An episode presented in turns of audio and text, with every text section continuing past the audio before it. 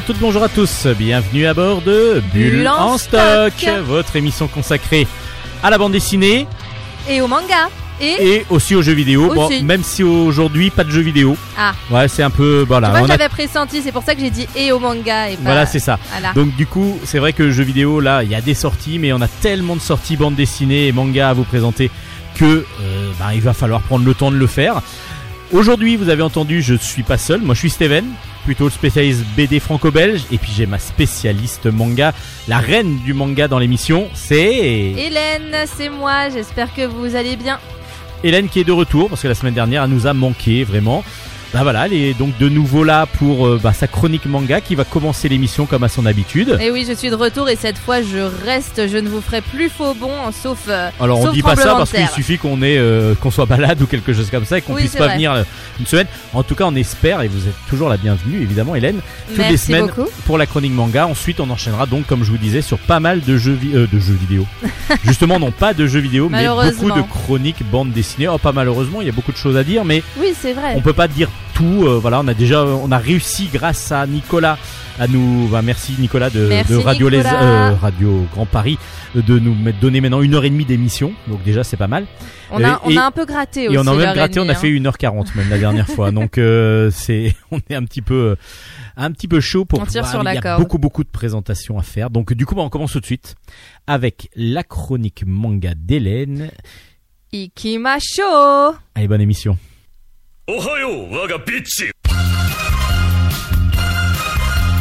Chronique manga. Et oui, il y a une chronique manga cette semaine dans Bulle en stock. Alors ceux qui veulent l'avancer, allez-y, allez-y, allez-y. allez- Non mais non, je rigole parce que la chronique manga. La chronique manga d'Hélène est toujours très intéressante, même pour ceux qui oublient, ne lisent pas toujours du manga. Là, vous allez quand même découvrir des choses. Il y a une nouvelle série, et puis je crois deux suites. Enfin bon, Mm, elle va nous présenter tout ça. Et même si vous aimez la franco-belge, vous allez voir, je vous ai déjà parlé d'un- d'une série depuis des années. Coach fait Bulle en stock, et ben vous allez avoir une petite euh, surprise. Surprise. Enfin non Alors- pas surprise, parce que vous avez déjà présenté le premier si je me rappelle bien. Oui, tout à fait.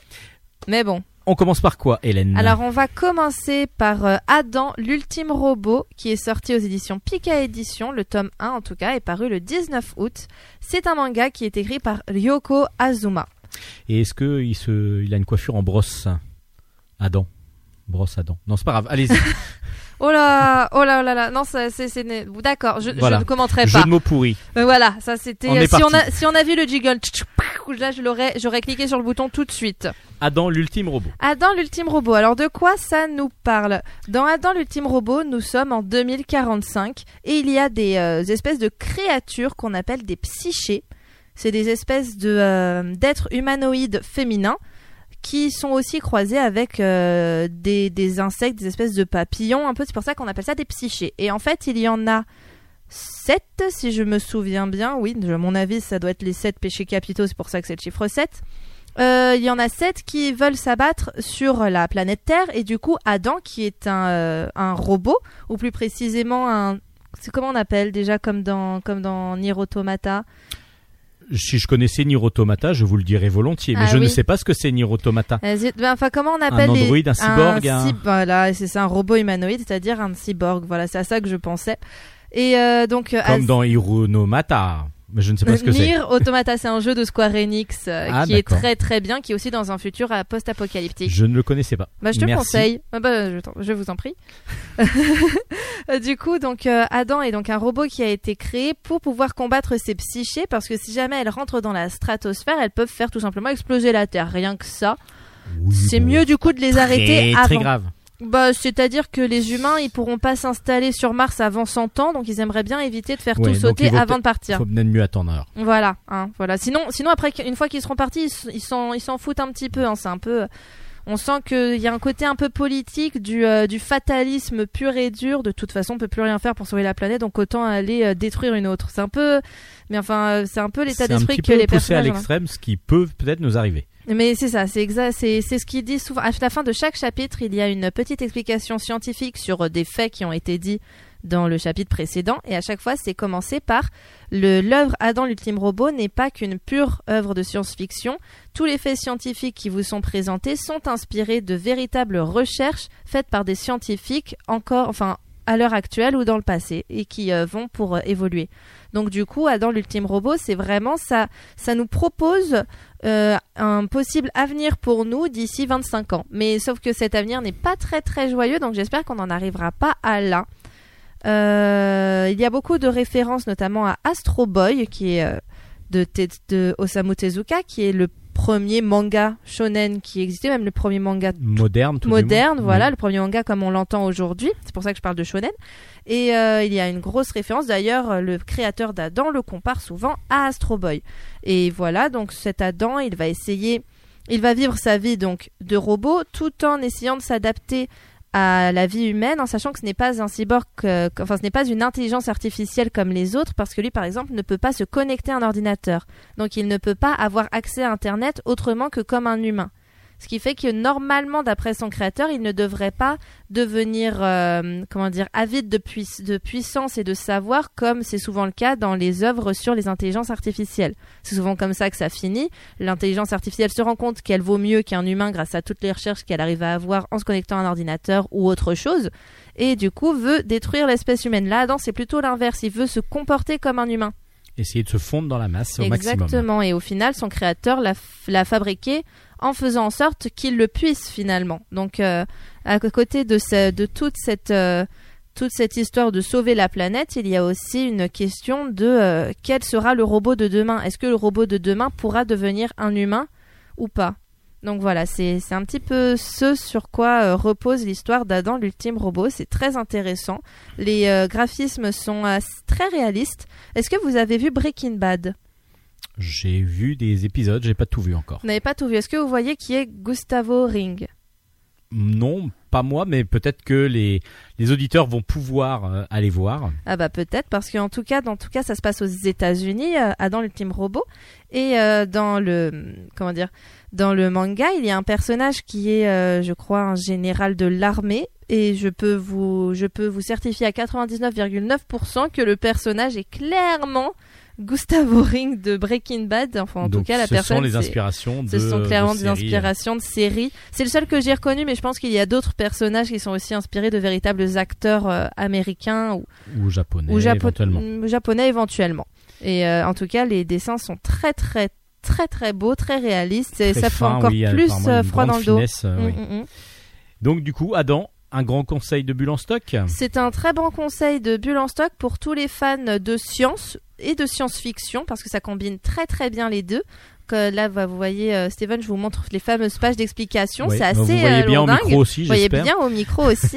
Donc Non, il est vrai c'est- que ça repose sur des faits scientifiques et qui sont donc re- retranscrits sur des doubles pages comme ça entre les chapitres. voilà, il y a une longue explication, un peu comme si c'était une interview sur euh, sur les faits qui sont énoncés dans le dans le manga et à quoi ils font référence dans le monde réel. Et c'est très très C'est intéressant. vraiment un album de science-fiction, mais qui va vraiment vers la science en Qui plus. Tire coup, vraiment qui tire une vraiment toutes réaliste. références sur la science. Oui. Vous pouvez redonner les références? Mais bien sûr, c'est donc euh, Adam l'ultime robot écrit par Ryuko Azuma et c'est sorti le tome 1 est sorti le 19 août chez Pika Édition.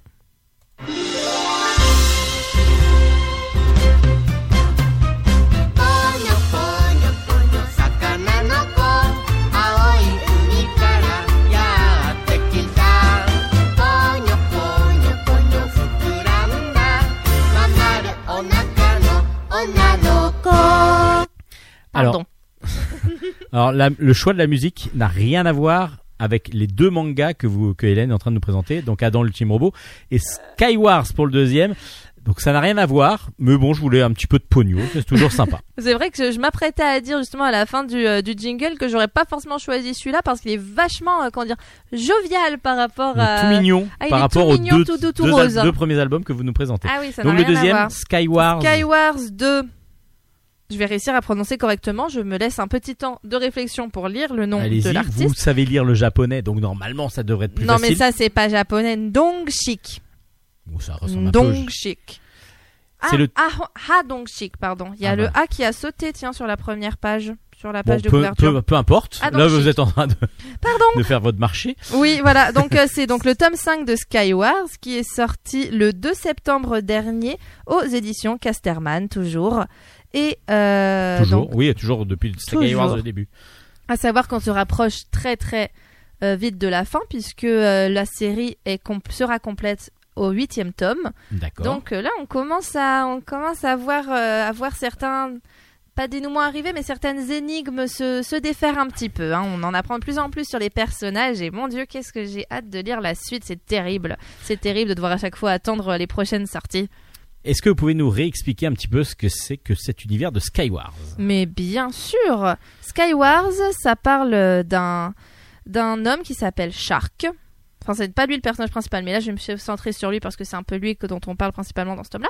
Ça parle d'un homme qui s'appelle Shark, qui est un euh, flibustier ou plutôt un pirate de, euh, de l'air parce que ça en vit dans un univers où les hommes, euh, comment dire, conduisent, enfin, conduisent des Lindbergh. Les Lindbergh, c'est des espèces d'énormes lézards. C'est pas des dragons, hein. c'est, on, ça ressemble plus à un lézard qu'à dragon.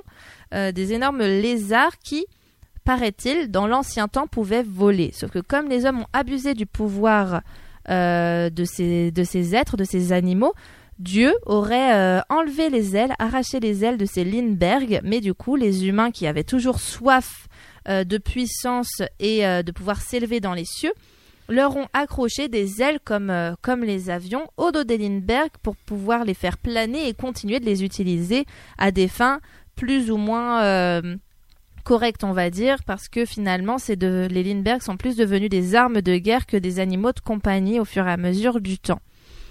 Euh, donc voilà, on pa- le, le manga est centré donc sur Shark et un, un jeune garçon. Dont vous vous rappelez plus le nom. Dont j'ai un trou de mémoire terrible. Oh là là là là Non mais je vais le retrouver. Bon, on va le retrouver. Mais alors, qu'est-ce que du coup, qu'est-ce qu'ils font? Parce que le jeune garçon, si je me rappelle bien, il découvre Shark dans le premier, Exactement. dans le premier, euh, dans le premier tome. Oui, euh, c'est Knit. Knit. Ouh, Knit, ça m'est revenu. Ça m'est- je n'ai même pas triché. Je ne l'ai pas trouvé dans le manga. Ça m'est revenu Et comme donc ça. Knit. Knit en fait vient d'une euh, d'une île qui était dans le ciel, euh, qui pour les humains de la de la terre euh, de notre terre ne n'existe pas. Pour eux c'était une légende et pourtant cette île volante existe puisque Knit est, tombé de cette de enfin, est tombé de cette île. Euh, plutôt a rencontré Char qui s'est échoué sur cette île et après est parti avec lui sur enfin découvrir le monde en dehors de cette île. Et à partir de là, il va rentrer dans le bateau pirate avec Shark et euh, dans l'équipage et va vivre plein d'aventures avec lui, rencontrer notamment la princesse du euh, royaume qui est euh, du royaume dans lequel vit Shark. Et ensemble, il va leur arriver plein de, plein de choses, etc. On va apprendre plein de choses là dans ce tome, donc je disais, sur le passé de Shark qui est intimement lié à la reine du royaume, justement, dans lequel se passe l'histoire. Et donc, du coup, toujours aussi bien. Toujours C'est apparemment bien. ce que j'ai cru comprendre dans votre façon de le présenter. Même si j'ai, euh, même si je me suis un peu emmêlé les pinceaux au début parce que ça fait beaucoup d'informations quand même. Essayer de parler de, je l'ai déjà dit dans mes chroniques pendant le confinement, parler de, parler d'un cinquième tome sans, euh, sans trop spoiler. sans trop spoiler, ça, ça complique les choses et du coup, j'ose même pas vous dire le nom de, j'ose même pas vous dire le nom du royaume parce que je crois qu'il enfin, il y a un lien entre le nom du royaume et certains personnages en fait euh, qui après un corps de mousquetaire, etc. Enfin bref, c'est, euh, tout est, tout est un petit peu, Tout est un peu lié. Enfin après, c'est, très, c'est, c'est très implicite comme lien, mais malgré tout, du coup, j'ai, j'ose même pas prononcer ce nom tellement j'ai pas envie de prendre le moindre risque. Et voilà, et euh, du coup, il pas, ce manga et ce tome est vraiment très très très intéressant. Et les personnages ont très bien évolué. Knit a pris en maturité avec son petit Lindbergh euh, de compagnie tout mignon là, il euh, qui lui aussi a nous a fait découvrir de nouvelles capacités qu'il n'avait pas jusqu'alors. Et surtout Shark, euh, on apprend vraiment à, à connaître et à aimer Shark euh, dont on connaît désormais l'ancien prénom Je ne dis rien de plus, euh, dont on connaît désormais l'ancien prénom euh, dans ce tome.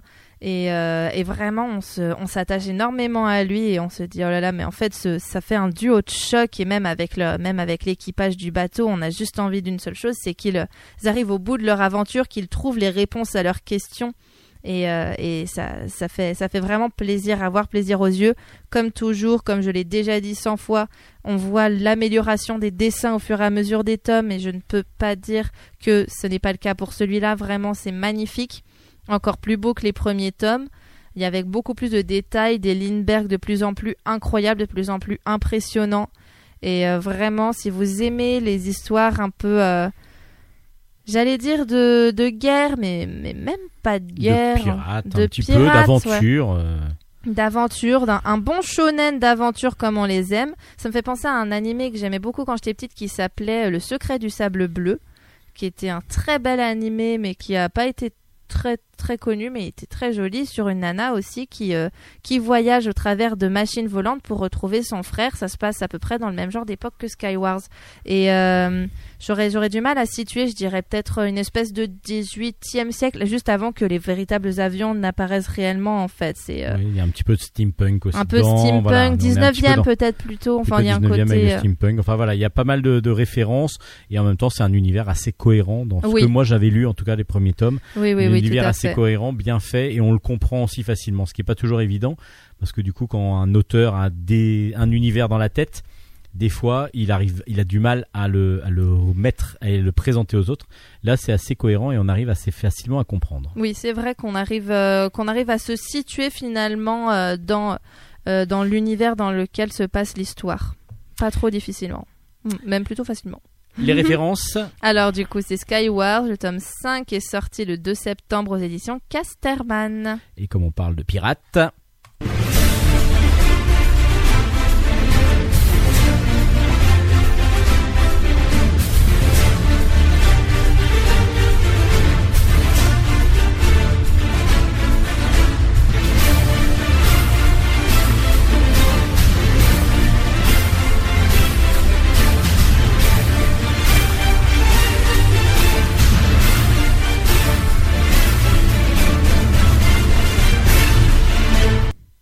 Vous êtes toujours dans Ambulance Stock, vous êtes toujours dans la rubrique manga d'Hélène et pourtant vous allez avoir des airs et des, des, des senteurs de BD franco-belge. Alors on va comprendre assez rapidement pourquoi parce qu'Hélène va nous présenter. Les légendaires sagas, tome 2. Oui, vous êtes Oui. obligé de faire comme ça Oui, je suis obligée de faire le, le Deux 2 avec mes avec doigts, même s'ils ne me voient pas. C'est une obligation. C'est une dans obligation. le contrat de base. Eh oui.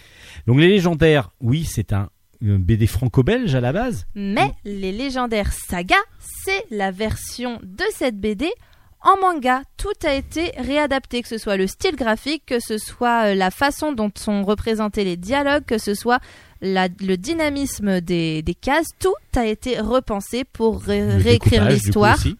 Le découpage aussi, oui, tout a été repensé de, enfin, ils sont repartis complètement de zéro pour refaire un manga, un vrai manga pur et dur à partir de l'histoire des légendaires. Et donc du coup, est-ce- les légendaires, c'était Patrick Sobral? Est-ce qu'il est toujours à de l'aventure, j'imagine bien sûr qu'il est toujours de l'aventure avec euh, son compagnon Guillaume Lapère. Alors du coup, là, c'est Patrick Sobral au scénario seulement. Oui. Alors que c'est lui qui faisait l'ensemble des légendaires. Et donc Guillaume Lapère au...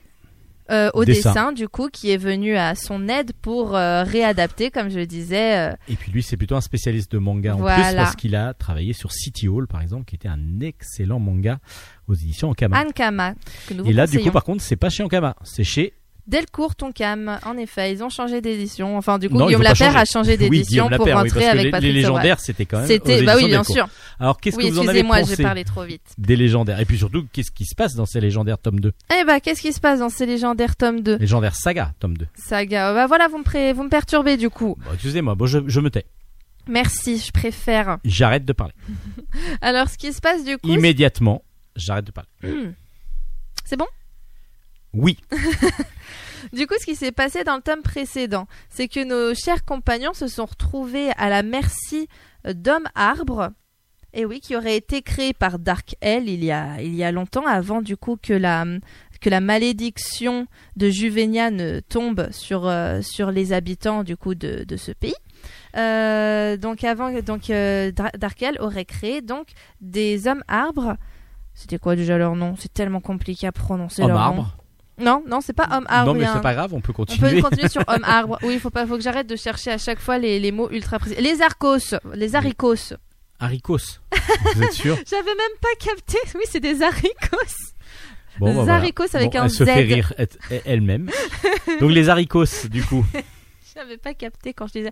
Bref, les euh, donc euh, il y a des haricots, il y a des hommes haricots qui euh, qui ont pris en otage les légendaires parce que ils savent que c'était les ennemis de leur cher créateur et en fait les légendaires sont accompagnés euh, d'un autre personnage qui est avec eux qui, euh, mais qui semblerait-il, d'après les haricots, être Darkel, mais lui aussi, lui-même, sauf que comme il a rajeuni lui aussi avec euh, la malédiction de Juvenia, Parce qu'il faut savoir que les légendaires, voilà, c'est ça. Il y a eu un combat et puis il y a eu une malédiction qui a été envoyée sur Juvenia où tous les humains adultes sont devenus sont redevenus jeunes, voilà, oui. ados, euh, je vois enfants ados. ouais, et du coup, 12 ans, les après. légendaires qui étaient une bande de une troupe de guerriers sont redevenus des guerriers mais enfants, Mais enfants, comme l'intégralité des habitants. enfants euh, ados, voilà. Et donc ados. et donc du coup, ils doivent essayer de d'enlever cette malédiction. Bah, c'est la base de légendaire.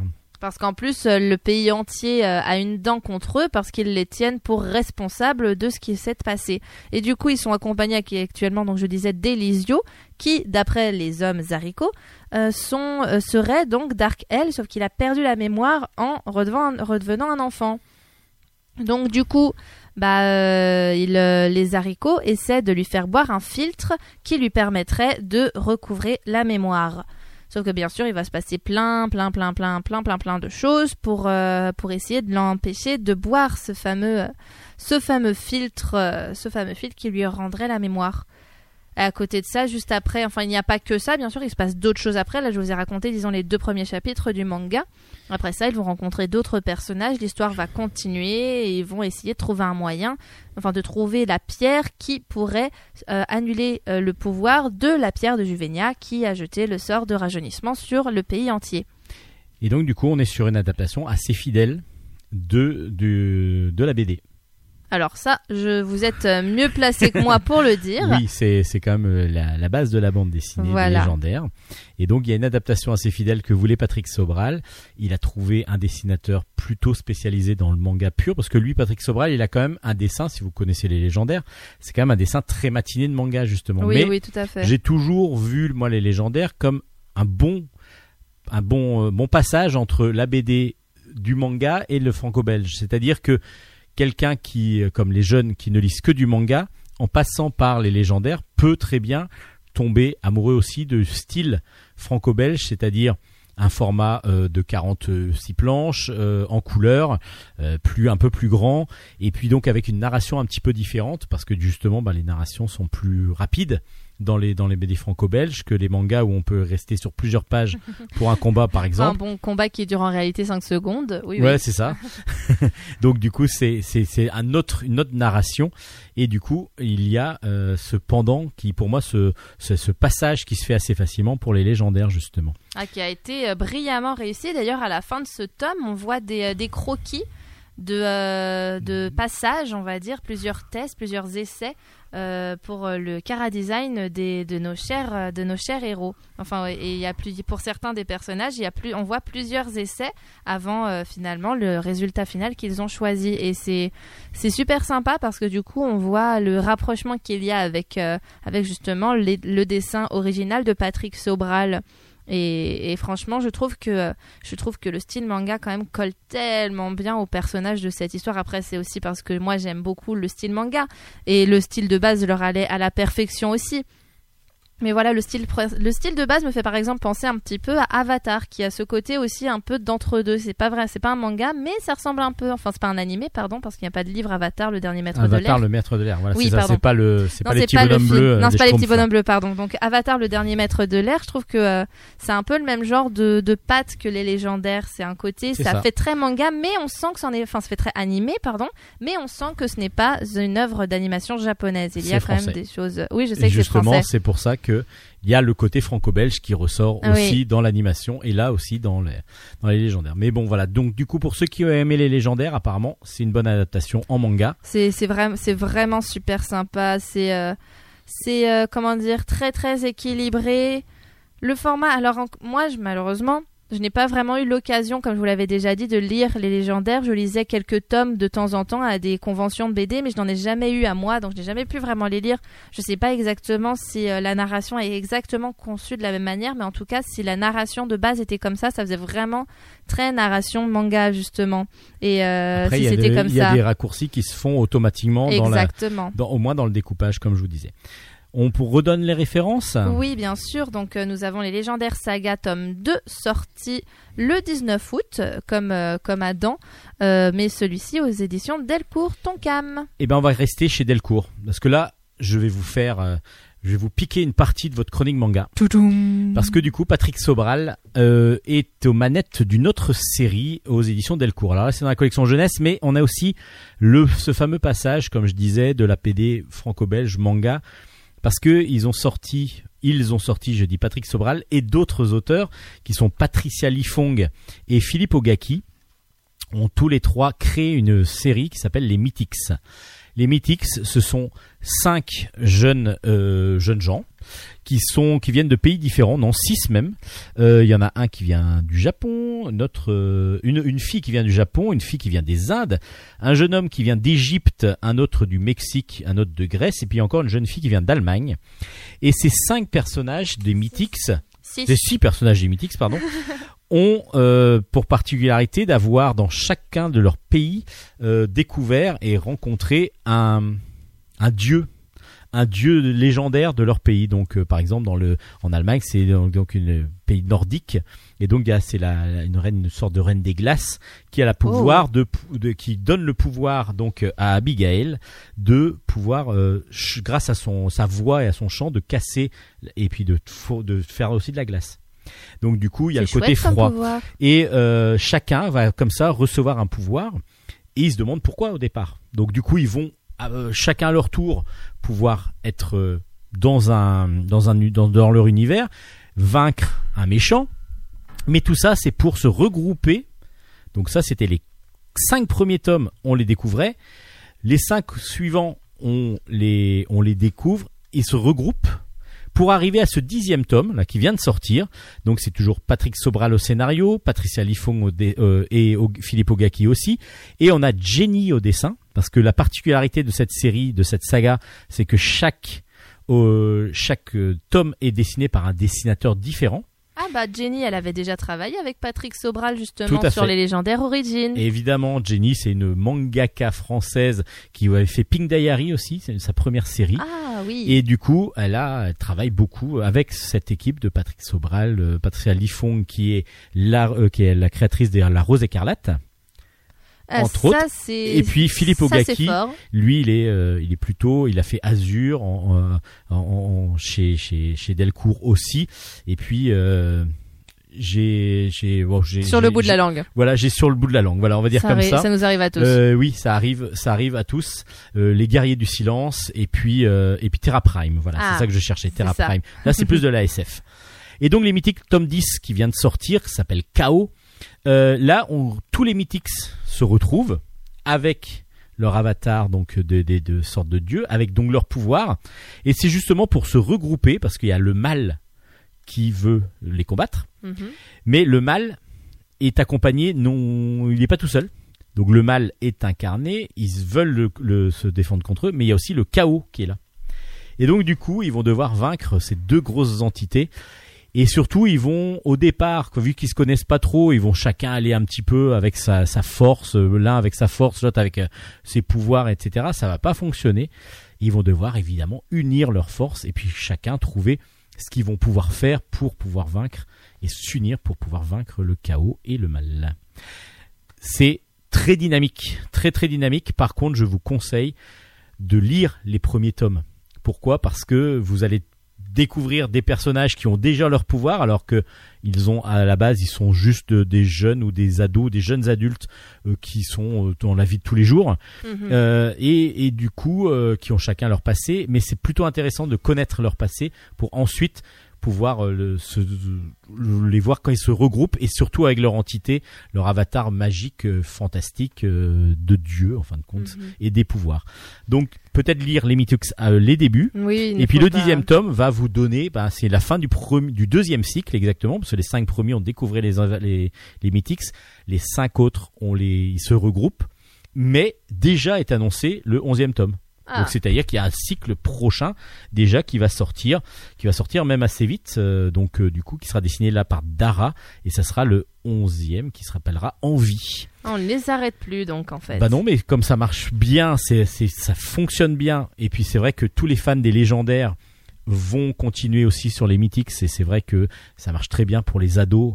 Euh, les 8, 12, 15 ans, ça, fonctionne super Bah, bien. Ça, j'imagine, C'est oui. très agréable à lire. Les dessins, bah, c'est toujours justement des, des, des, des auteurs et des autrices qui ont le pour euh, pour univers de base le manga, donc du coup qui le travaillent pour faire vraiment de la, de la BD franco-belge avec un style manga. Donc du coup ça Mhm. fonctionne. Ceux qui aiment les légendaires par exemple vont adorer les mythics, c'est Oui, au sûr. final, euh, même si c'est à chaque fois un dessinateur différent, à quelques détails près, par exemple, Jenny a fait deux tomes, euh, Dara a déjà fait le tome 4 et fera le tome 11, comme je peux le lire sur la quatrième Voilà, mais couverture. après Zimra. Mais ça reste quand qui- même un style à peu près, euh, Identique. à peu près, Mhm. enfin ouais, ils sont, ils sont fidèles au style de chacun. Ils ont créé un style à eux tous pour les Mythics finalement. C'est ça. C'est un peu comme si on avait un studio euh, qui collaborait sur une même série. Par mais exemple, le studio Clamp dans les dans l'univers manga qui a fait notamment Sakura chasseuse de cartes ou alors euh, etc. Ouais, ce où sont ce sont plusieurs plusieurs, mangaka, plusieurs que des que des femmes si je me rappelle bien. Je euh, crois bien que oui. chez, chez Clamp et qui dessinent dans le même style, donc du coup, qui peuvent travailler aussi bien sur du scénario que sur du dessin de tel ou tel tome. Ils sont pas obligés de tout faire. Et là, c'est un peu pareil. Et comme ça, en plus, les, les albums sortent beaucoup plus rapidement. Oui, du coup, Parce que forcément. du coup, quand euh, un auteur travaille sur un album par an, bah, si euh, il y en a deux autres qui travaillent en même temps, bah, il y en a trois qui peuvent sortir dans la même année, et ainsi de suite. Ça s'appelle les Mythics. Le tome 10, qui s'appelle KO, est sorti et donc fini le deuxième, le deuxième cycle. Mais on a déjà le troisième en attente et on a hâte de le lire. Voilà, j'ai piqué la fin de votre chronique manga, Hélène, Je vous Je- pardonne, ce n'est pas grave. Parce que comme ça vous découvrez les Mythics aussi. Et oui, ça faisait, ça, ça, tombait, euh, ça tombait sous le sens hein, de faire comme ça parce que mine de rien, ils sont intimement liés. Les légendaires sagas et les mythiques, on ne pouvait pas faire autrement que de faire le parallèle. Il n'y a pas de Il problème. y a Patrick Sobral entre les deux. Et oui, Merci Hélène pour cette chronique manga. On se mais de retrouve rien, c'est toujours avec un grand plaisir. la semaine prochaine pour des nouveaux des nouvelles chroniques manga et puis on va passer maintenant au BD même si j'ai un peu commencé j'ai un peu devancé mais on va d'abord faire une petite pause musicale et on se retrouve juste après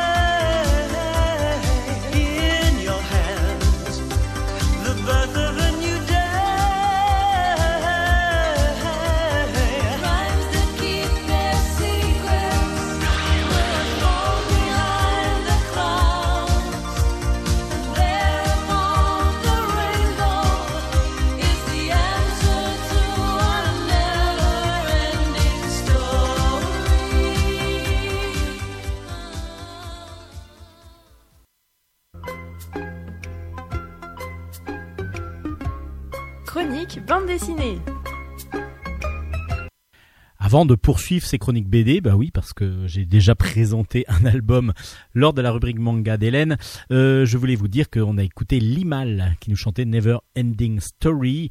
C'est la musique de l'histoire sans fin et on a décidé avec Hélène de prendre comme thématique cette année, lorsque l'on va passer un morceau musical, ça sera une chanson d'un, qui est apparu dans un film, donc une chanson d'un film. Donc et, à vous de, tester. Je vous dirai juste à la fin du, morceau de quel film c'était tiré, et puis ça va vous rappeler peut-être quelques petites choses. Donc là, c'était l'histoire sans fin de 1984 déjà. Mais c'était un super film, et si vous l'avez pas vu ou si vous voulez le voir avec vos enfants, c'est encore faisable. On continue donc ces chroniques bande dessinées. On démarre ces chroniques bande dessinées si vous avez raté celle de- des rubriques manga avec d'abord deux aventures euh, dans les airs avec Bug Danny, histoire courte de le deuxième tome. C'est de 1968 à 1972. Euh, c'est aux éditions Dupuis et évidemment c'est de Jean-Michel Charrier au scénario, Victor Rubinon au dessin et puis d'autres euh, dessinateurs, les dessinateurs un peu plus plus récents euh, comme Patrice Buendia et Giuseppe De Luca qui en plus offre une histoire inédite dans cet album, une histoire inédite de Bug Danny. Donc Bug un grand héros de l'aviation, de la bande dessinée aussi, euh, que l'on a suivi pendant bah, toutes les, bah, qu'on continue à suivre même parce qu'il y a beaucoup beaucoup d'albums encore qui sortent avec plusieurs auteurs.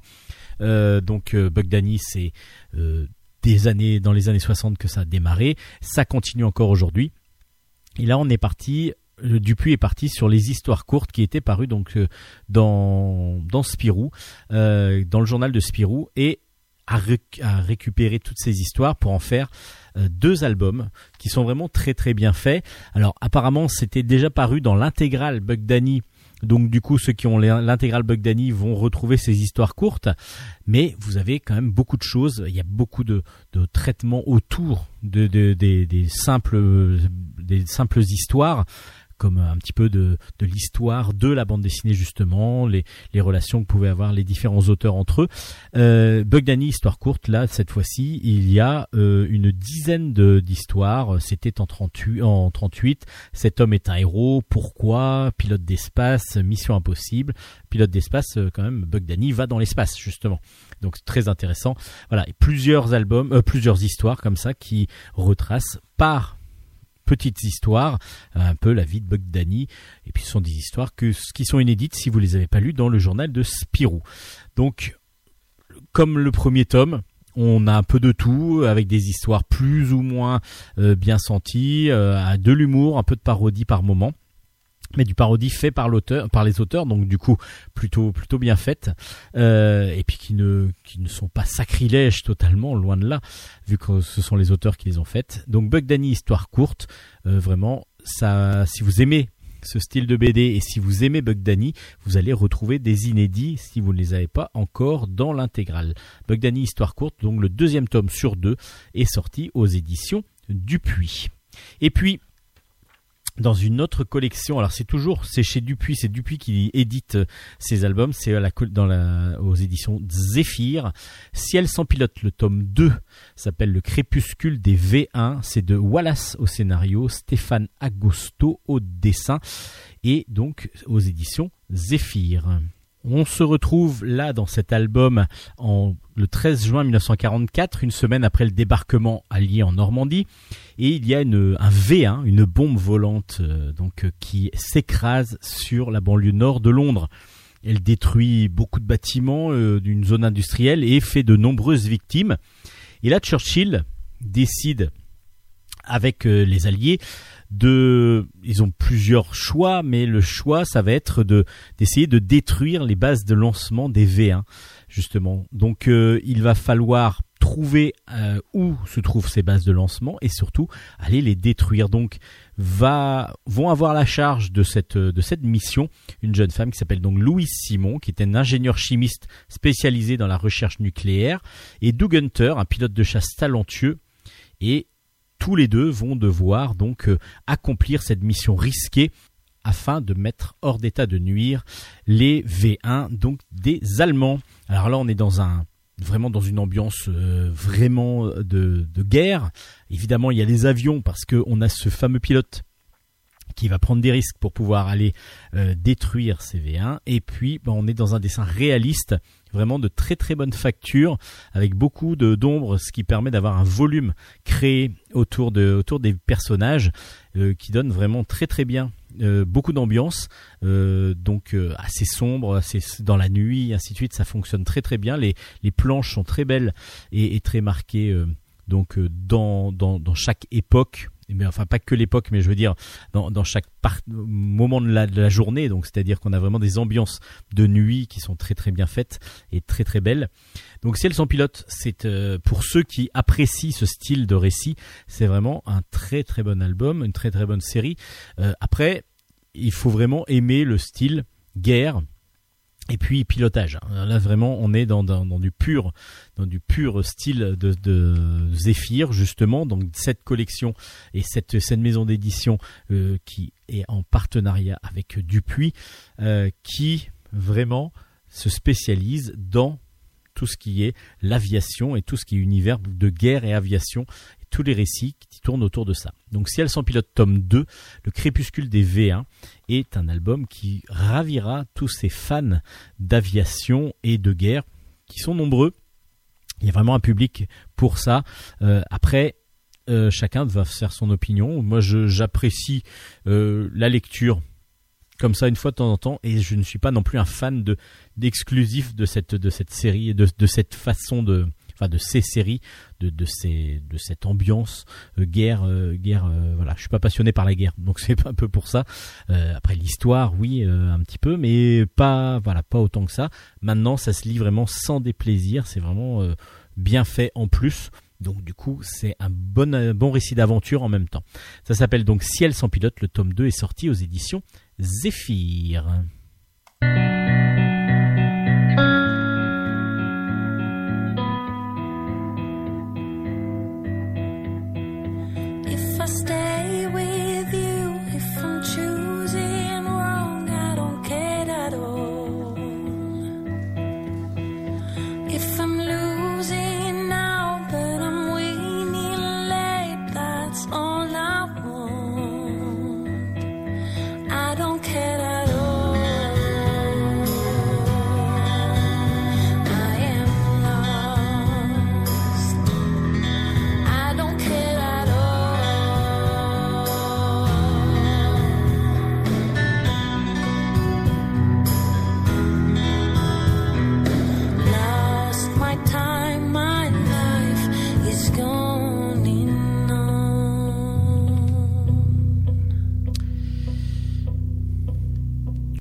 cette fois-ci dans l'espace et dans le, la science-fiction avec un premier album vraiment excellent et euh, j'ai vraiment une grosse recommandation de Bulle en stock. Ça s'appelle Labyrinthus. C'est de Christophe Beck au scénario, Fabrice No au dessin et donc c'est aux éditions Glénat. Euh, le premier tome s'appelle, euh, je n'ai plus le nom en tête. Voilà, je viens de m'en rappeler, ça s'appelle Cendre au pluriel. Et oui, pourquoi Cendre? Ben, Vous allez comprendre rapidement. On est en 2057 cette fois-ci, donc là vous voyez vraiment du, du futur. hein.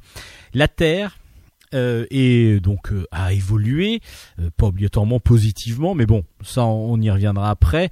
Et puis là, ils sont, il y a une menace qui apparaît. Il y a des cendres justement, des fameuses cendres. Il y a une sorte de tempête qui apparaissent dans les dans les dans le ciel, et puis il y a des cendres qui commencent à tomber sur Terre, mais un peu partout, hein, un peu partout cendres sur Terre. Donc euh, petit à petit, ça recouvre tout le paysage, toutes les villes. Il y a une couche assez uniforme. Et puis on va se rendre compte que si au départ ça paraît assez peu nocif, bah, il va y avoir des cas de maladies respiratoires qui vont petit à petit être recensés. Et puis là, on va comprendre rapidement que la cendre qui tombe du ciel est en fin de compte une arme de destruction massive. Et oui, parce qu'on va envoyer des avions pour voir d'où ça vient, donc au-dessus de ces fameux nuages. Et là, on va découvrir des vaisseaux spatiaux euh, extraterrestres qui envoient et qui créent donc ces fameuses cendres avec une sorte de, sorte de tempête juste en dessous de leur vaisseau qui crée ces cendres afin de afin de quoi on sait pas trop. Comment va-t-on pouvoir détruire ces fameux vaisseaux spatiaux? D'où viennent-ils? Euh, Parce qu'il y a pas mal de choses qui vont se passer. Alors là, je vais pas trop vous en dévoiler. Il faut juste savoir qu'il va y avoir une mission qui va être lancée avec des personnages assez, euh, assez hétéroclites. Il va y avoir une scientifique évidemment, hein, il va y avoir un militaire. Ça souvent dans les dans les dans les dans les films, dans tous les récits de science-fiction, quand il y a une mission comme ça qui se fait, il y a scientifique et militaire qui essayent de travailler ensemble. Évidemment, il y en a qui sont un peu plus euh, dedans que les autres, évidemment. Et puis là, il va y avoir un artiste, un artiste autiste qui a une particularité, c'est qu'il arrive à voir à travers les objets, les maisons et ainsi de suite, les, les tuyaux, les toutes les canalisations qu'il peut y avoir. Par exemple, vous, il regarde votre maison, il arrive à voir où sont les tuyaux, il peut les redessiner, où sont les tuyaux de canalisation et ainsi de suite, par exemple, de votre maison. Cet artiste, lui, va être pour moi un peu le centre de, de cet album euh, parce que c'est original. Il y a, une originalité dans ce, dans ce personnage-là. Alors je vous en dis pas plus, je, je vous dis pas pourquoi il est là, je vous dis pas comment ça va se passer. Sachez juste que ben, on est pris carrément dans l'histoire de Christophe Beck. Évidemment, comme à son habitude, Christophe Beck nous met devant un fait accompli et puis on va petit à petit découvrir les personnages. Une fois qu'on aura découvert les différents personnages, euh, on va comprendre comment ils vont travailler ensemble. Alors petit, là ça commence, hein, et euh, bah, on est tout de suite pris dedans. On est angoissé parce que du coup il y a un côté vraiment angoisse qui se met en place, même si au départ la centre paraît tout à fait inoffensive. Euh, dès qu'on va comprendre sa nocivité, dès qu'on va comprendre pardon sa nocivité, il va y avoir évidemment un changement radical de, la situation. Et puis Chris, Fabrice No nous offre un dessin hyper réaliste comme à son habitude. Il, est, c'est presque du photoréalisme. La preuve, on reconnaît même certains acteurs dans les personnages qui, qui sont incarnés, euh, des visages qu'on l'on- que l'on peut connaître. Donc on n'est pas dans du photoréalisme, mais quasiment. Enfin, c'est à partir, je pense, de photos, ou en tout cas de personnages euh, réels. Et puis, ben, le tout vraiment euh, donne une ambiance assez pesante, assez lourde lorsqu'on est dans des scènes d'extérieur. Et puis, un côté très réaliste lorsqu'on est ben, dans des scènes où on va y avoir des discussions, des réunions, et on voit tout à fait le côté cinématographique de, l'album. On est euh, voilà plongé dans un polar de science-fiction, enfin polar, science, euh, un film de science-fiction, d'aventure, euh, vraiment bien fait. On a envie de connaître la suite. Évidemment, on va avoir des rebondissements euh, dans, les, dans, dans, dans, dans, le livre, et on attend la suite avec impatience. Avec impatience, parce que l'intelligence, c'est que on a eu quelques bribes, on, on connaît pas mal de choses, hein, pourtant, on a vraiment l'impression de connaître beaucoup de choses, et en même temps, on est frustré d'arriver à la fin parce qu'on a l'impression qu'il nous manque beaucoup de choses aussi. Donc les, deux mis euh, côte à côte et bout à bout, euh, ben, nous donnent un album qui commence une série vraiment euh, de la meilleure des façons. Vraiment, c'est j'ai adoré cet album. Et puis en même temps, ben, nous frustre parce que ben, quand on a aimé un album et qu'on a envie d'avoir la suite, ben, on attend avec impatience la suite. Le dessin est magnifique de réalisme et vraiment très très bien maîtrisé comme d'habitude avec Fabrice No et euh, Christophe Beck nous apporte juste ce qu'il nous faut pour nous tenir en appétit sur cet album et en même temps nous frustrer euh, avec un manque euh, on a un manque de, de plat de résistance et de dessert va-t-on dire. On a eu que l'entrée qui nous a paru succulente. Labyrinthus tome 1 c'est donc ça s'appelle Cendre et c'est aux éditions Glénat une grande réussite. Vraiment grande recommandation de Bulle en stock comme un autre album. Alors on, on continue dans la science-fiction. Il y a deux albums de science-fiction là qui sont vraiment très très bons. Euh, là on est euh, aux éditions Sarbacane cette fois-ci. C'est Timothée Lehmann qui nous offre Après le monde un magnifique récit de science-fiction aussi. On est dans un futur euh, assez proche, on, même, on a même l'impression que ça pourrait être un notre, notre futur là très très très récent, ça pourrait être chez nous en ce moment.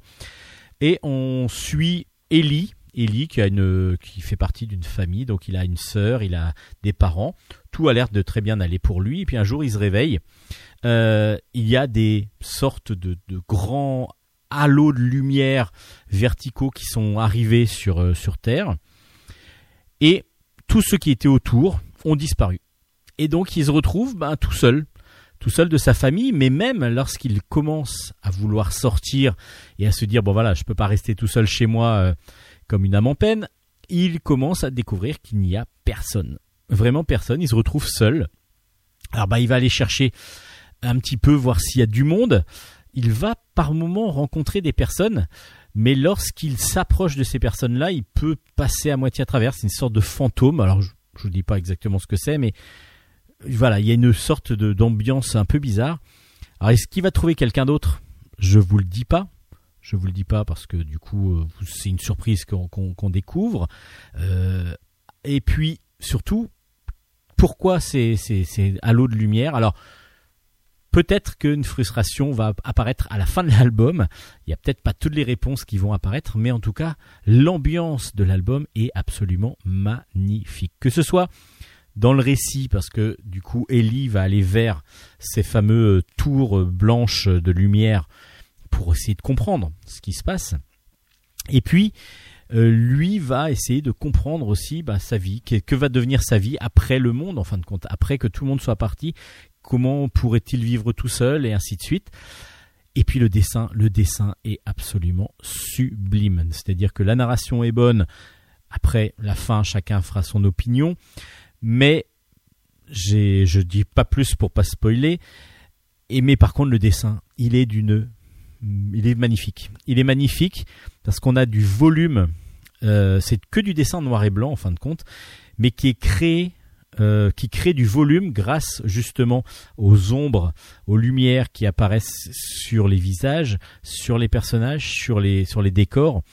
Et on a vraiment une impression de 3D quasiment dans le dessin qui est absolument sublime.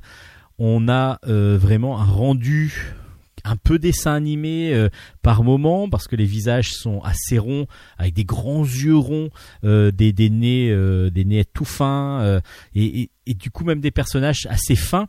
Donc on a l'impression de, de cartoon, donc de pas de réalisme et en fin de compte l'ambiance fait très réaliste en même temps et on a vraiment une, des émotions qui apparaissent en lisant cet album là qui, sont vraiment euh, exacerbées grâce au dessin à l'ambiance et puis même à la relative lenteur de la mise en place de, tout ça. On ressent, comme Ellie, un petit peu de solitude, un petit peu de lenteur.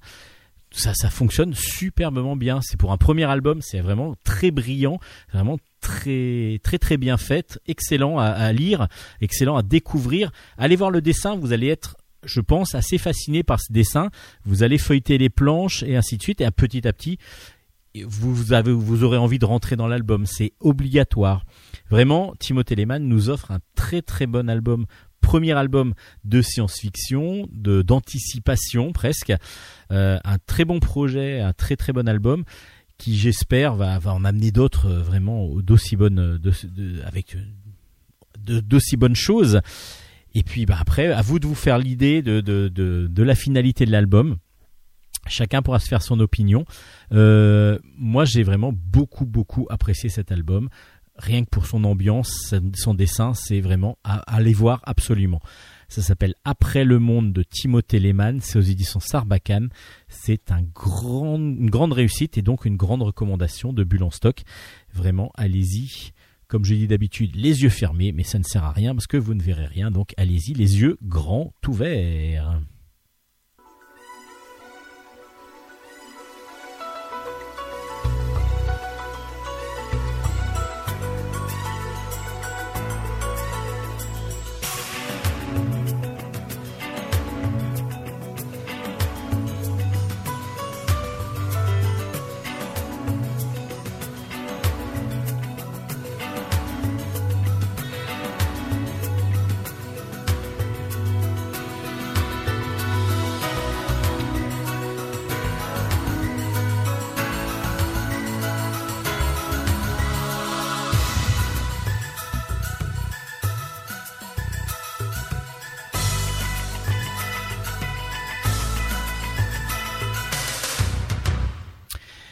Allez, on continue, bulle en stock euh, avec d'autres chroniques BD, avec ben, un deuxième tome, tiens, qui est sorti, qui s'appelle Galère of Throne. C'est euh, de Sarah de, euh, pardon, qui s'appelle donc Madame Lady, exactement, Madame Lady Comics, au scénario, et de Tom, Tom Borniette au dessin. C'est aux éditions Jungle. Alors, ce sont des gags autour de Game of Thrones, vous avez compris, Galère of Thrones. Euh, ce sont des gags donc de en une page à chaque fois, trois ou quatre cases, Euh, et puis vous avez donc plein de choses, plein tous les personnages que vous allez retrouver. Évidemment, euh, avec des changements de nom. Donc il y a un tout petit peu de changement pour pas pour pas que ce soit attaqué euh, par les créateurs de Game of Thrones. Même si on rencontre le, créateur justement de Game of Thrones dans le dans le dans le livre. Donc c'est plutôt marrant en tant qu'écrivain, évidemment. Et puis, euh, ben, Galère of Thrones, c'est un dessin tout rond, euh, vraiment super sympa, parce qu'on est dans une caricature et du style évidemment graphique, mais aussi du- de l'histoire. Et puis c'est assez trash. Ça rentre, il y a pas mal de choses assez trash dans, dans les dans les gags. Donc euh, vous allez apprécier, je pense, parce que déjà c'est assez trash Game of Thrones, même si c'est très euh, réaliste, dirons-nous, euh, entre guillemets. Hein. Alors que là, c'est du trash, mais euh, qui, qui part un petit peu dans, dans tous les sens, assez, assez drôle, même très drôle la plupart du temps. Le gros reproche, je vais le refaire sur le deuxième tome, c'est pareil que sur le premier. Vous n'avez pas vu Game of Thrones, vous ne connaissez pas Game of Thrones, ou vous vous en rappelez, mais pas assez bien pour connaître toutes les scènes de Game of Thrones. Vous allez comprendre, si vous n'avez jamais vu rien du tout, comprendre aucun gag parce que vous ne connaîtrez pas les personnages. Si vous connaissez un petit peu mais que vous vous en rappelez plus trop, il y a des choses qui vous rappelleront des bribes, mais du coup les gags, il y a certains gags qui sont vraiment faits pour aller avec l'intrigue et ce qui s'est passé entre deux personnages. Donc du coup le, le, le gag qui apparaît va vraiment être drôle parce qu'il y a l'interaction de ces deux personnages en même temps. Mais si vous ne vous rappelez pas de, de ce qui s'est passé dans la série, vous allez être frustré totalement. Donc c'est vraiment pour les fans de Game of Thrones, vraiment pour ceux qui veulent prolonger euh, de toutes les manières le- l'univers de, de, de, cette, de cette série, de cette série que ce soit en roman euh, ou que ce soit en, série euh, animée, enfin en série animée, non, qu'est-ce que je dis, en série tout simplement télévisée, télévi- télévisée. Euh, Galère of Thrones, ça va très bien dans la collection avec le côté parodique de Game of Thrones. À part ça, je vous dis, pour ceux qui ne connaissent pas la série, vous pouvez passer votre chemin. Et ceux qui connaissent un petit peu la série, ça peut être quand même, euh, il y a des gars qui vont vous rappeler des choses, mais peut-être que ça va vous donner plutôt l'envie de lire, euh, de, voir plutôt la série, parce qu'on parle même de la saison 8 et ainsi de suite, donc du coup, qui n'apparaît pas non plus dans les livres pour l'instant.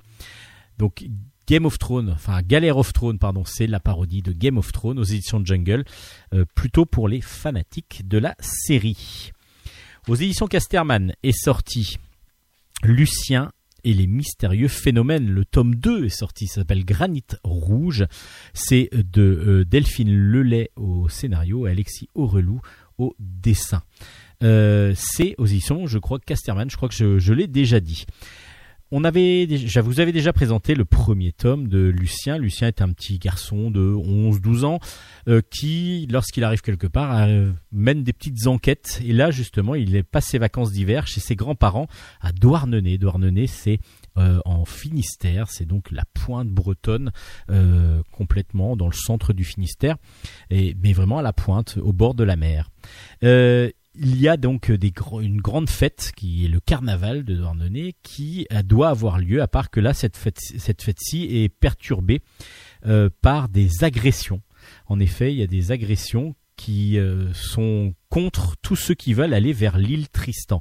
L'île Tristan, c'est une île juste en face de Douarnenez qui est préservée, qui est naturelle, qui est préservée de tout, de toute dégradation et ainsi de suite, parce qu'il y a une maison qui, qui y est. Et du coup, le propriétaire de la maison euh, fait des festivités pour accueillir les gens pendant le carnaval, mais il fait tout pour que toute l'île, tout le reste de l'île et, et tout soit préservé tout le temps. Euh, c'est vraiment un lieu de rencontre culturelle, de convivialité, mais euh, il faut préserver le lieu.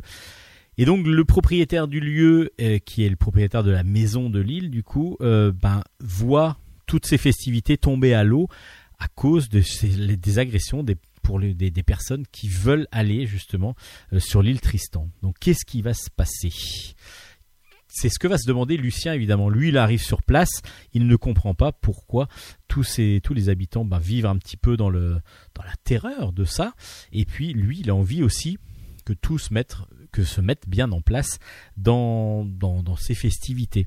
Il va être encore plus intrigué lorsqu'il va comprendre et lorsqu'il va entendre la rumeur qui petit à petit s'étend, c'est que le, les, les vols, les pillages et les agressions euh, seraient perpétrés par le fantôme d'un cruel brigand, un ancien brigand du XVIIIe siècle, euh, qui s'appelle la du XVIIe siècle exactement, euh, le brigand La Fontanelle, la Fontenelle, pardon, euh, qui aurait été aperçu en plus dans les rues de Douarnenez, alors qu'il est mort quand même au XVIIe siècle. Donc qu'est-ce qui se passe? Ben, Lucien, lui, va profiter de ses vacances pour pouvoir mettre en place toute sa petite enquête. Et nous, nous allons suivre avec grand plaisir justement eh ben, les, pérégrina- les pérégrinations de ce jeune homme, de, ce, de cet enfant, euh, pour mener à bien ben, ce- cette fameuse euh, chasse à la fontenelle, en sachant que lui ne va pas être le seul vraiment personnage principal. On va rencontrer justement le propriétaire des lieux qui va aussi euh, ne pas comprendre et va essayer de dénouer lui aussi le, le- les, faits et gestes, enfin ce qui se passe exactement pour que ces festivités soient perturbées.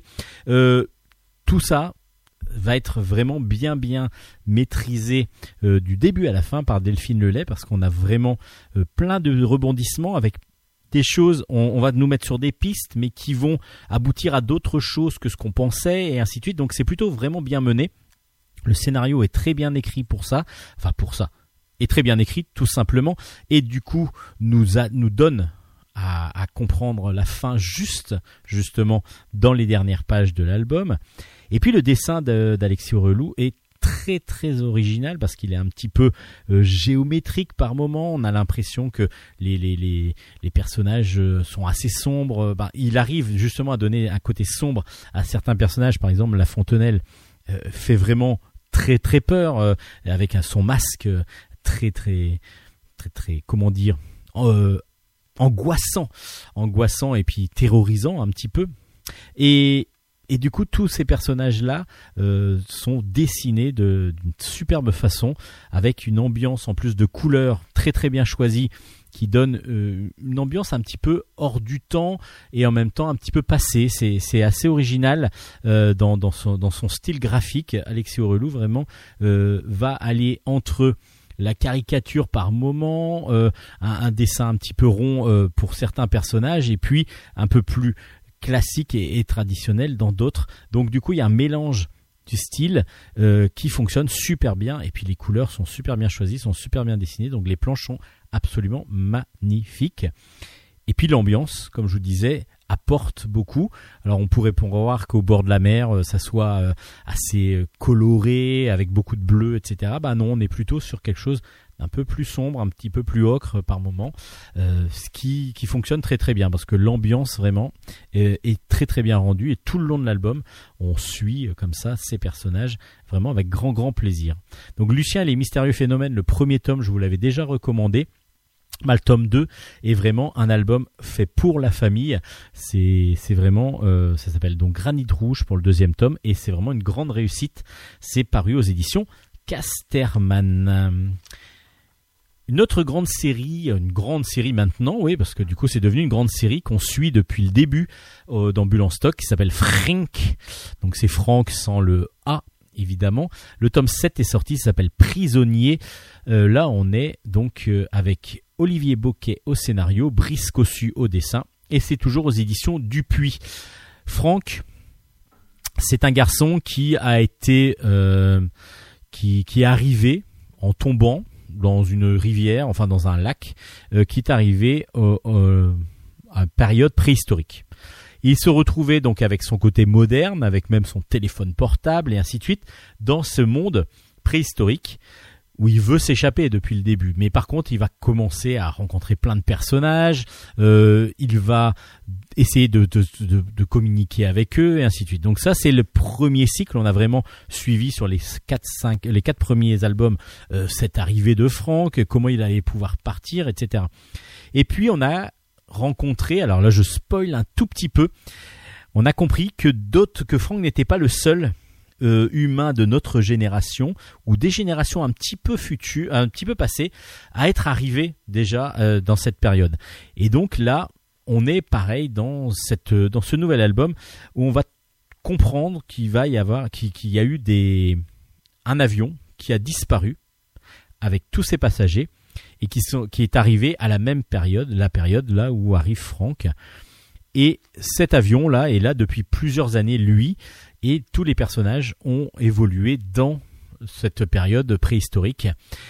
C'est eux qu'on va découvrir. Donc je spoil pas trop. Je voilà, je, je, je vous dis juste que Frank n'est pas le seul de du humain du 20e et 21e siècle à être arrivé euh, en, en période préhistorique et que du coup il va y avoir un mélange entre le rencontre avec les personnages euh, du, du 20e et 21e siècle, les rencontres aussi évidemment avec les hommes préhistoriques qui euh, commencent à comprendre un petit peu, enfin pas comprendre, mais à se dire bon voilà, ça devient presque banal un petit peu les rencontres avec les avec les humains du, futur. Mais bon, c'est assez, euh, c'est vraiment super bien fait. Alors toujours le scénario est, bien ficelé et bien une bonne mise en haleine, enfin une mise en haleine, une mise en, c'est pas mise en haleine que je voulais dire. Enfin, ça nous tient en haleine, c'est ça que je voulais dire. Une mise en bouche et toujours le début de l'album est toujours déroutant. Déroutant parce que euh, Olivier Boquet utilise toujours un stratagème pour nous présenter justement là c'était l'avion donc dans les années 70 euh, enfin un petit dans les années 70 80 je sais plus exactement mais le détournement de l'avion qui fait que l'avion disparaît après et après on se retrouve dans la période préhistorique enfin voilà c'est à chaque fois il y a quelque chose qui nous amène à, à- à l'histoire proprement dite avec Franck, mais qui nous qui nous qui nous envoie euh, dans le passé d'abord, dans le passé qui est le futur. Enfin voilà, c'est vraiment super bien fait. Puis ben Brice Cossu, toujours aussi bon au dessin, ou- toujours aussi dynamique. Les personnages sont tous vraiment différents.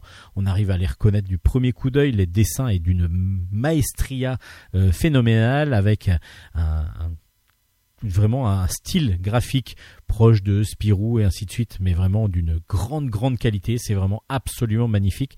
On n'est pas loin de Soda aussi, euh, de Varnan. Enfin voilà, on est vraiment sur du super bon graphisme, vraiment un très très bon euh, très très bon album qui continue une, excellente série. S'appelle donc Frank.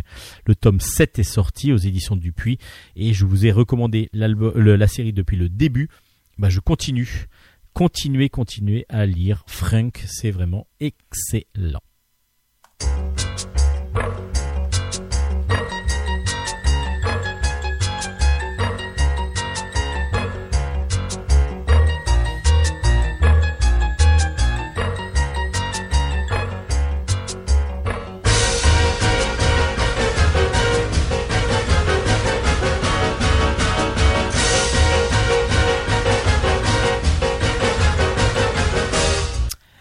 On continue avec des animaux cette fois-ci. Alors des animaux, euh, bah tiens, il y a deux renards et un chat.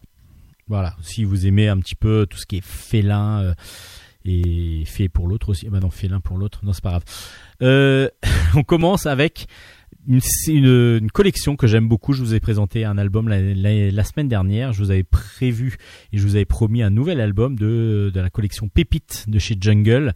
Euh, Max Lermenier revient avec une adaptation d'un nouveau roman d'Alain Surget parce que Jungle Pépite c'est des romans jeunesse qui ont été adaptés en bande dessinée et Mathieu Moreau cette fois-ci au dessin. L'album s'appelle Le Renard de Morlange donc d'après Alain Surget aux éditions Jungle Pépite. Euh, bah, c'est toujours aussi bon, c'est toujours euh, des, bons des bons choix d'albums parce que là c'est une histoire simple euh, mais qui est très efficace et puis surtout graphiquement euh, vraiment Mathieu Moreau et euh, nous, nous offre des planches vraiment absolument magnifiques avec des superbes couleurs. Le comte de Morlange est un est un homme euh, qui a donc un tout un, des, des- des paysans sous ses ordres vraiment, mais il est cruel vraiment cruel, il est méchant, il veut absolument euh, dominer tout le monde, il détruit euh, ce qu'ont fait les autres, ben, par exemple quand il veut chasser, il passe à travers les champs, donc euh, détruisant les récoltes, les futures récoltes tout du moins, et puis ben, il récupère beaucoup d'argent, beaucoup d'impôts, voilà, c'est vraiment un seigneur, mais de la plus haute, voilà, qu'on n'a pas envie de, de connaître, vraiment, là on est au Moyen Âge, hein, vous avez bien compris.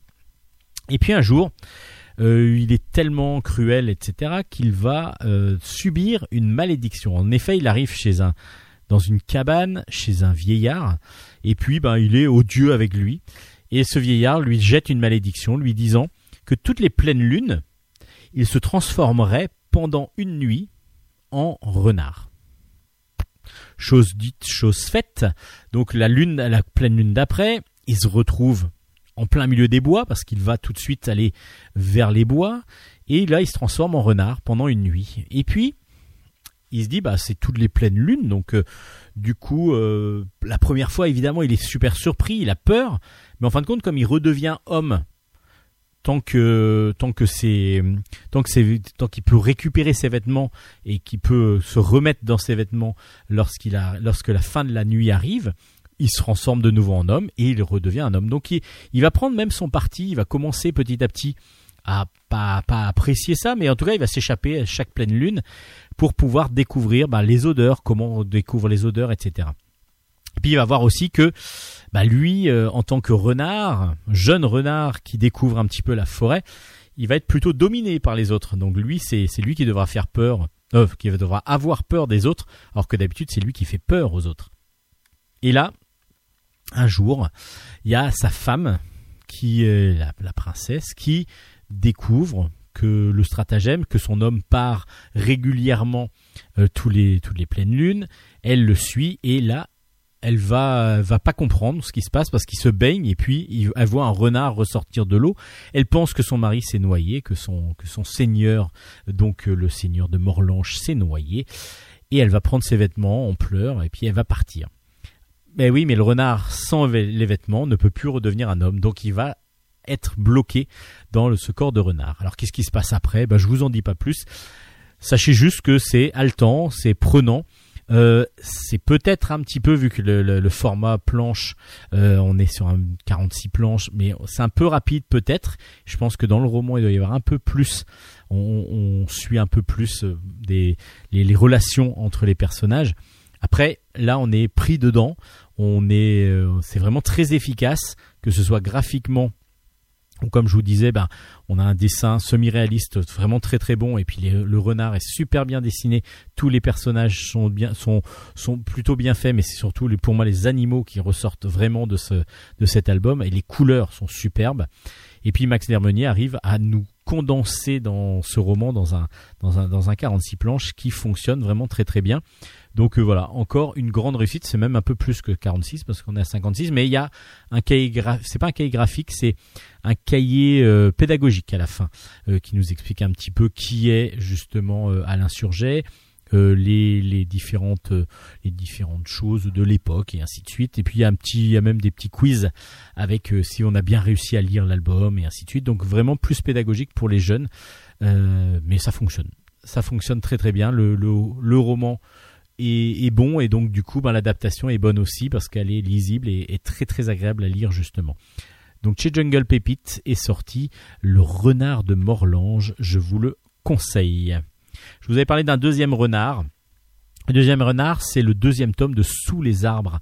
Le Sous les arbres, c'est de Dave au dessin et au scénario. S'appelle Le Frisson de l'hiver. C'est aux éditions de la Gouttière. C'est donc quatre albums qui vont sortir. Le, premier était déjà sorti, c'était l'automne, euh, avec un avec un, blaireau qui était très très énervé tout le temps. Et là, on est avec euh, c'était Monsieur Grumpf en automne, donc il était toujours un petit peu râleur. Et puis là, on se retrouve de nouveau sous les arbres. Là, par contre, on est en plein hiver. On est en plein hiver et là, on va suivre un renard, un renard qui est un petit peu désespéré. Il a froid, il est pas, il est pas très très très très bien. Et puis surtout il a une très grande écharpe. Donc euh, du coup il va pouvoir se protéger à part que cette grande écharpe elle est vraiment trop grande pour lui. Donc il est maladroit. Donc il va se prendre les pieds dedans. Il va s'accrocher dessus etc et puis même quand il va rencontrer celle qui pourrait peut-être devenir sa compagne, parce qu'elle est toute mignonne, cette petite renarde qu'il a rencontrée, bah ça va pas se passer exactement comme il le souhaite. Alors cette, euh, cette BD là, euh, elle est vraiment magique. Magique pourquoi? Parce que graphiquement déjà, bon, on est dans du cartoon, dans du dessin animé absolument magnifique. On est dans du Disney, dans du pur Disney. C'est vraiment sublime. Et puis euh, Dave a réussi à nous faire rire grâce à des cases, c'est-à-dire que c'est des situations qu'on pourrait vivre dans des dans des films, des situations de comiques euh, qu'il arrive à mettre en place dans cet album. C'est-à-dire qu'il y a peu, il y a peu de, de dialogue, il y a peu de, mais c'est vraiment l'efficacité des cases, de, de, la suite des cases, du prolongement des cases qui fait que on suit euh, à chaque fois les chutes du renard, on suit euh, le fait qu'il s'accroche. Il y a plein plein de choses comme ça et on a l'impression de voir un film burlesque euh, sans parole quasiment avec on pourrait être, ça pourrait être du Buster Keaton, ça pourrait être du Pierre Richard euh, dans, dans, ses grands jours. Voilà, c'est vraiment du burlesque. Moi, je l'ai ressenti comme ça en lisant l'album. Après, il y a, y a aussi le renard qui est souvent triste dans ses, dans ses regards, etc. Donc, on a une compassion totale pour lui. Vraiment, l'album est sublime. Vraiment sublime que ce soit graphiquement, que ce soit même dans sa conception et dans son dans sa narration, parce que voilà, on est pris dans quand il commence à tomber, quand il commence à rouler, etc. On est pris dans sa chute, on est on est vraiment entraîné dans le avec le personnage dans ses dans, dans ses dans ses folles aventures. Après, ils sont pas si folles que ça. C'est juste qu'il a vraiment une malchance totale. Et puis, bah, on est dans un voilà, dans la chute, on est aussi dans du bibi et coyote un petit peu. On est un petit peu dans le côté coyote qui rate à chaque fois et qui tombe à chaque fois. Donc, ça s'appelle Le Frisson de l'hiver. Euh, ce deuxième album est vraiment sublime, euh, graphiquement, euh, scénaristiquement, il est drôle, il est très agréable à lire. Euh, cette série-là est vraiment à conseiller parce que du coup, le premier était vraiment très bon aussi. Euh, là, on est dans d'autres, euh, dans une autre façon encore d'interpréter donc euh, cette cette série. Donc, ça s'appelle Sous les arbres. Le tome 2, Le frisson de l'hiver, est sorti et c'est Dave qui est au scénario et au dessin et c'est aux éditions de la Gouttière. Une grosse recommandation de Bulle en stock pour les plus jeunes et pour les moins jeunes parce que moi, ça fonctionne aussi avec moi largement et avec tout le monde. Je pense que tout le monde, dès que j'ai montré l'album, ah c'est trop beau. Voilà, déjà rien que le dessin attire l'œil et c'est vraiment superbe. Et puis je vous ai parlé de deux renards. Là, on a eu le renard de Morlange, on a eu euh, sous les arbres et le troisième, je vous avais parlé d'un chat. Ça s'appelle un putain de conte de putain de chat. Le tome le premier putain de conte de putain de chat. Bah putain de chat, je vous ai déjà parlé de cette série où il y avait des gags en deux trois cases euh, de c'est de Lapus au scénario et Lapus et Tartuffe au scénario et Lapus au dessin. Et ben là, ils ont fait un conte carrément. Ils ont fait un conte, c'est-à-dire qu'on n'a que des illustrations euh, du, putain de chat. On retrouve donc ce putain de chat et puis on va avoir un conte bien écrit, super bien écrit parce qu'on a vraiment l'impression d'être dans un conte. euh, alors c'est un conte, c'est c'est un récit, mais c'est assez poétiquement écrit euh, et en même temps avec moderne, euh, moder- modernise, alors, une modernisation d'un conte euh, classique, dirons-nous. Et c'est toujours chez Kenes Édition, donc là dans un, format un peu plus grand que Putain de chat. Et on va suivre cette fois-ci euh, un nouveau chat qui est, lui, c'est un putain de chat qui vit à New York. Il est choyé par sa maîtresse. Il est tellement choyé que pour lui, sa maîtresse, c'est une- c'est qu'une esclave, quoi. Elle est juste là pour le nourrir, le coiffer, et ainsi de suite. Et puis, il va euh, être pas agressé, mais il va être titillé par deux pigeons. Deux pigeons, lui, il va leur dire vous n'êtes rien, etc. Et là, les pigeons vont un peu le mettre au défi. Lui, il va accepter le défi en disant moi, je suis le plus fort, je suis vraiment, je suis un, je suis vraiment plus fort que tout le monde. Ouais, mais quand on se retrouve en plein milieu de New York, dans les parcs, dans les, dans les, dans les ruelles un peu sombres, etc. On est loin d'être domi- d'être dominant. On est même plutôt dominé et c'est ce qui va lui arriver. Donc après, il va essayer de revenir chez lui, mais c'est pas si évident que ça. C'est vraiment très bien fait. On est vraiment dans un autre style que Putain de chat, même si on a l'ambiance de Putain de chat, parce que on a cette façon d'écrire où on va avoir les relations, les réactions du chat euh, comme euh, comme euh, comme dans le comme dans Putain de chat. À part que là, on est vraiment dans du dans de dans oui, c'est du, livre pour jeunesse, mais avec des mots aussi pas toujours jeunesse. Donc c'est vraiment très très bizarre parce que du coup, je sais pas si ça va convenir à tous les ans, à tous les plus jeunes. C'est pas pour les plus jeunes. Après, c'est à lire avec les parents. Enfin voilà, parce que putain de chat déjà, ça, fait pas, euh, ça fait pas obligatoirement très jeune. Enfin, ça fait pas très jeune. C'est pas fait vraiment pour la jeunesse comme titre, mais ça fonctionne. Ça fonctionne. Euh, c'est une, une série dérivée de putain de chat. Moi, j'ai lu ça avec grand grand plaisir. Et puis les les, les, illustrations là sont en couleur cette fois-ci. Euh, ce sont des illustrations, on voit même le, le, cré- le, le grain du papier. Donc je pense que ce sont des, des, ce sont des, des originaux faits vraiment à la main directement sur papier parce que ou alors c'est un effet qui a été mis par ordinateur mais je pense que ce sont plutôt des, des, des illustrations euh, réelles sur papier et ça rend super bien une sorte d'aquarelle vraiment très très belle et puis ben, ce putain de chat qui va prendre une putain de claque quand même en étant dehors Euh, et puis voilà ça va lui faire du bien aussi euh, parce que euh, va redescendre un petit peu de son piédestal donc ça s'appelle un putain de conte de putain de chat le tome 1 donc est sorti aux éditions Kenes si vous aimez la c'est les, albums putain de chat, ça va changer un petit peu quand même. hein. Mais on est reste quand même dans l'univers et ça fonctionne très très bien. Donc c'est de Lapus et Tartuffe aux éditions Kenes.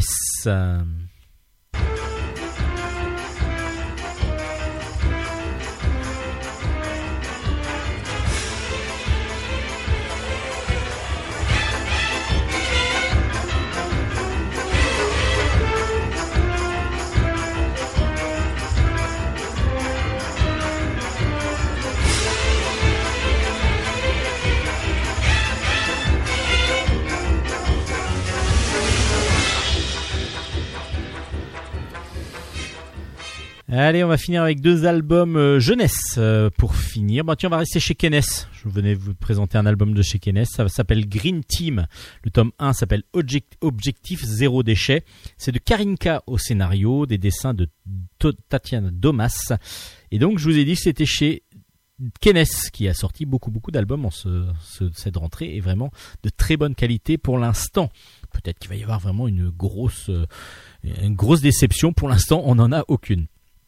Là, on va suivre Justine, Anto et leur famille, euh, leurs les amis et puis les parents de Justine et Anto. Justine et Anto ainsi que leur famille ont décidé d'avoir un objectif zéro déchet. Donc là, vous avez compris que ça va être un album autour de tout ce qui est recyclage, essayer de faire attention à, à l'écologie et ainsi de suite. À part que bah, c'est sous forme de gag, donc ça fonctionne vraiment très très bien. On a deux petits personnages tout ronds, euh, tout mignons qu'on a envie de pas d'adopter, hein, parce que du coup on a l'impression quand même qu'ils sont un peu turbulents, mais euh, qu'on a envie de suivre et d'avoir comme voisin, par exemple, ça peut être pas mal. Et puis ils vont prendre en mettre en place donc cet objectif zéro déchet. Essayer d'atteindre en tout cas l'objectif zéro déchet ou en tout cas le mieux respecter pour mieux respecter l'environnement. Et c'est pas toujours évident et surtout c'est pas toujours tout repos. Donc il va falloir que tout le monde fasse attention à tout ce qu'il fait. Euh, surtout qu'ils vont être remis euh, dans l'ordre euh, dans, le droit chemin par Justine et Anto qui eux essayent de pas démordre de, de ce de, cet objectif zéro déchet. Bah, c'est plutôt plutôt très sympathique, plutôt très sympathique parce que le dessin tout rond est vraiment mignon à souhait et que vraiment comme je vous dis, bah, les planches sont sont superbes avec euh, avec beaucoup de couleurs en plus. Et puis il y a deux choses, il y a le côté gag qui pas toujours, alors des fois il y a des petites choses qui paraissent euh, un peu simplistes, mais bon après ça fonctionne quand même. Il y a des gags vraiment très très bons. Et puis il y a toujours cet objectif derrière, il y a un côté un peu pédagogique qui nous apprend des petites choses sans le vouloir, c'est-à-dire enfin sans, sans vraiment insister lourdement sur des choses. Donc on va avoir des pistes, des idées qui vont pouvoir être euh, des pistes justement de discussion avec les plus jeunes pour dire tiens pourquoi tiens tu vois Anto et Justine ils font ça. Est-ce que ça pourrait être intéressant? Moi j'ai trouvé que cette idée-là de ne pas trop insister en, en faisant euh, une sorte de cahier pédagogique derrière en disant il faut faire ça, faut faire ça, faut faire ça, il y a plus une discussion qui peut s'instaurer grâce à Green Team que euh, que le que de fait de, de, de mettre en avant le fait qu'il faut faire ça. Il y a des solutions, il y a plein de petites choses qu'on peut faire, mais c'est par les gags que ça arrive et donc ça peut amener une discussion dans une famille. Et ça, j'ai trouvé ça très intéressant parce qu'il n'y a pas de, on se sent pas oppressé en disant tiens, je, tu fais ça mal, il faut que faire comme ça. Donc du coup, ça fonctionne bien de ce côté-là. Ça s'appelle Green Team. En plus, la couverture, elle est super bien parce qu'elle est, il y a un trou dedans. Vous allez voir si vous, quand vous allez voir l'album. Euh, rien que ça, déjà, moi, j'ai envie de, de voilà passer voir euh, si, si vraiment, euh, pourquoi. En plus, il y a un trou. Vous allez comprendre pourquoi. Donc, ça s'appelle Green Team. Objectif zéro déchet. Le premier tome est vraiment très très bon. J'espère qu'il y en aura d'autres parce que du coup, ça fonctionne, ça fonctionne et ça renouvelle un petit peu ce style avec, comme je vous ai dit, un scénario drôle pratiquement tout le temps et puis euh, des et puis une idée derrière qui est suivie sur tout l'album. Il y a ça aussi, c'est le fait d'avoir ce fil rouge qui n'est pas perdu de vue euh, et de, pendant tout l'album. Un très bon album donc aux éditions Kenes. Et puis pour finir, le nom d'un poulpe, le, pap- le pacte pardon, de l'amitié, c'est aux éditions Slalom dans la collection Touchous. Vous savez, la petite collection euh, en noir, euh, en noir et blanc, n'importe quoi, souple. Donc ça n'a rien à voir. Souple, euh, donc de, de, de chez de chez Slalom. Ça, c'est de Miss Patty. Et donc on découvre une famille, une famille de poulpes, tout simplement. La famille poulpe qui arrive en vacances. Donc il y a Tom qui qui arrive enfin avec le droit de, de visiter la surface. Donc la surface, lui, il est dans les océans avec sa- ses parents, c'est des vrais poulpes. Ils arrivent, et là, il peut aller voir la surface. Donc du coup, avant euh, de sortir de l'eau, ils vont devoir se transformer, se métamorphoser. Donc ils deviennent des humains, mais avec euh, leurs idées de poulpe toujours. Et puis là, ils vont, ils vont rejoindre leur mamie, parce que la mamie de Tom, elle est humaine, et puis de temps en temps, elle redevient poulpe, et ainsi de suite. Donc elle habite au bord de la mer, évidemment. Et la famille vient euh, voir la, la- la mamie euh, pendant, euh, pendant une semaine, même si la- euh, vont- ils vont garder la maison de la mamie exactement pendant une semaine. Là, dès qu'ils arrivent à la euh, sur, sur la terre ferme, donc déjà Tom lui découvre la métamorphose, découvre aussi bah, un petit peu les mœurs humaines. Donc on lui dit bah il faut dire bonjour, faut être poli. Donc lui il commence à dire bonjour à tout le monde, même aux mouettes qui, qui sont là, etc. Et il va tout de suite faire la connaissance de Tina, qui euh, a une ambition qui est la voisine de sa grand-mère, donc Mamie Sardine. Euh, et elle, euh, elle a une ambition, c'est de gagner le concours de voile de, bateau à voile. Il y a une course de bateau à voile pour les enfants qui s'est créée et elle veut gagner. À part que son bateau, elle va devoir s'inscrire, mais son bateau ne va pas être homologué. En tout cas, bah, il va même être cassé par l'affreux, le méchant fils du maire, de la mairesse exactement, qui euh, va tout mettre en œuvre pour euh, gagner lui, en trichant évidemment. Ben, qu'est-ce qui va se passer? Évidemment, il va y avoir un pacte de l'amitié, c'est-à-dire que Tom et Tina vont se lier d'amitié et vont faire équipe pour pouvoir essayer de gagner cette course. Alors du coup, il y a plusieurs choses. Déjà, le dessin est magnifique, tout en couleur et vraiment très agréable à suivre. On a vraiment l'impression d'être dans un petit dessin animé. J'ai trouvé ça génial. Et puis, ben, il y a le côté complètement loufoque de la famille Poulpe qui devient des humains et qui peuvent se métamorphoser comme ils veulent. Et puis après, on se retrouve avec deux enfants euh, presque classiquement qui vont suivre une, petite aventure. Et puis après, il y a toujours derrière ce côté poulpe parce que lui, Tom, essaye de comprendre. C'est vraiment très bien fait de ce côté-là. C'est, on a les, on n'est pas juste sur une histoire d'amitié entre euh, deux enfants qui apprennent à se connaître. Si on l'a et en même temps, on n'a pas que ça parce que Tom étant différent, étant d'un autre milieu, euh, le milieu aquatique tout simplement, et puis du coup avec d'autres mœurs, il va devoir en plus découvrir un petit peu comment ça fonctionne dans, l'univers humain. Et ça fonctionne super bien. Ça fonctionne super bien. Alors c'est fait pour les plus jeunes, mais ça fonctionne super bien pour tout le monde. Moi j'ai beaucoup apprécié parce que là, déjà le dessin euh, tout en couleur est absolument superbe, euh, bien rond, vraiment comme on voyait, comme si on voyait un cartoon, et c'est vraiment très agréable. Euh, et puis l'histoire, du coup, le fait qu'il y ait deux familles un peu différentes, enfin même pas deux familles, parce que on ne voit pas la famille de Tina, mais on va voir la famille de Tom euh, avec des mœurs différentes, ça fonctionne plutôt bien. Et c'est donc un album très agréable à découvrir. Ah, ben, on va voir s'il y a une suite. Euh, ce serait bien de retrouver cette petite euh, famille poulpe. Donc, ça s'appelle Nom d'un poulpe, le pacte de l'amitié. Le premier tome est donc sorti aux éditions Slalom dans la collection Touchous. C'est de Miss Patty. Et c'est avec cet album que va se clore Bulle en stock cette semaine.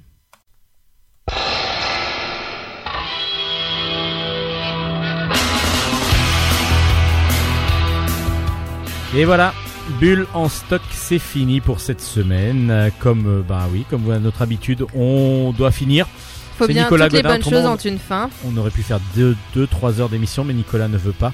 Non, c'est pas vrai. C'est pas vrai. Déjà, euh, une heure et demie, c'est pas mal. Oui, au bout d'un moment, on n'a plus de voix, on est exténué, on a juste envie quand même de, de se reposer, même si c'est toujours un grand plaisir de parler de nos lectures avec vous. Et puis bah, il faut aller en les- lire d'autres, justement, des albums pour Eh pouvoir vous les présenter la semaine prochaine. D'ici là, vous pouvez retrouver l'ensemble des albums chroniqués sur notre page Facebook qui, s'appelle Bulle en stock, bulle avec un S, attention à ne pas l'oublier.